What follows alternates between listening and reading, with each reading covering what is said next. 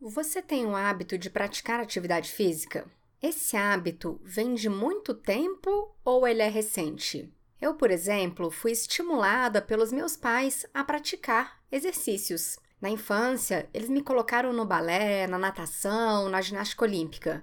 Mas o que eu gostava mesmo era de fazer exercício na rua, porque não era exercício, era brincadeira. Eu corria, jogava bola, queimada, pique-pega, andava de bicicleta, de patins. Na adolescência, eu fui testando outras coisas. Ginástica localizada na academia, escalada, karatê, aikido. De vez em quando eu voltava para natação. Outras vezes eu enjoava de tudo, não fazia nada. Mas foi também na adolescência que eu desenvolvi o hábito de fazer longas caminhadas, porque me relaxava muito e porque na adolescência eu também estava preocupada em não ganhar peso. Aí por volta dos 27 anos eu comecei a correr. Eu achava que eu nunca ia conseguir correr na vida, mas acabei me estimulando com as corridas de rua e participei de várias delas, até 2006, quando eu me senti mal após terminar uma São Silvestre, na véspera do Ano Novo em São Paulo. Acabei descobrindo que eu tinha arritmias severas e parei de correr. Nessa época eu voltei a caminhar e a praticar yoga, hábitos que eu ainda tenho. Quando eu enjoo ou tô querendo variar, aí eu faço pilates, natação ou musculação. Essa variabilidade é super importante para mim, porque aí eu não paro de fazer exercícios físicos, até porque eu preciso por conta do coração que precisa estar bem treinado, bem condicionado, e me mantenho em forma mesmo quando eu enjoo de alguma das atividades. Qualquer atividade física que a gente escolha acaba trazendo algum benefício, tanto ao corpo quanto à nossa mente. A circulação melhora, fazendo com que mais sangue e mais oxigênio cheguem às células. Com isso, até o número de conexões entre os neurônios no cérebro tende a aumentar. Ou seja, você faz exercício e ainda fica mais inteligente.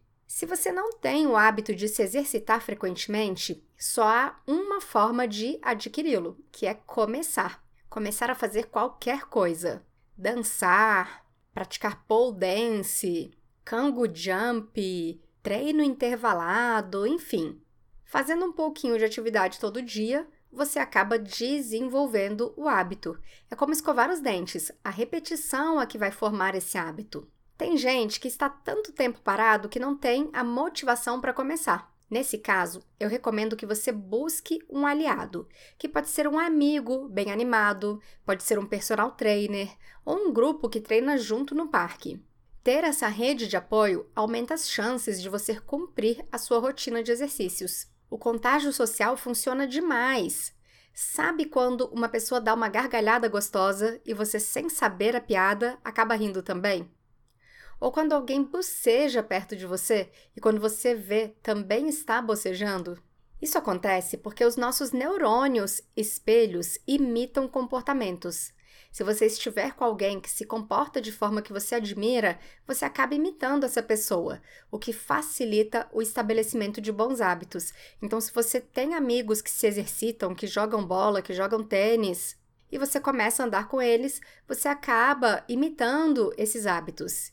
Se o seu grupo for divertido, melhor ainda, pois o bem-estar adicional gerado pela brincadeira, pelas risadas, vão aumentar a sua motivação para fazer exercício.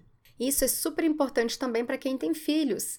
Se você faz exercício, seus filhos vão te imitar e vão querer ir com você ao parque, vão querer sair com você para andar de bicicleta. E quem não quer que os filhos adotem bons hábitos de saúde e também sintam-se muito bem com seu corpo, tenham uma excelente vitalidade e muita autoconfiança.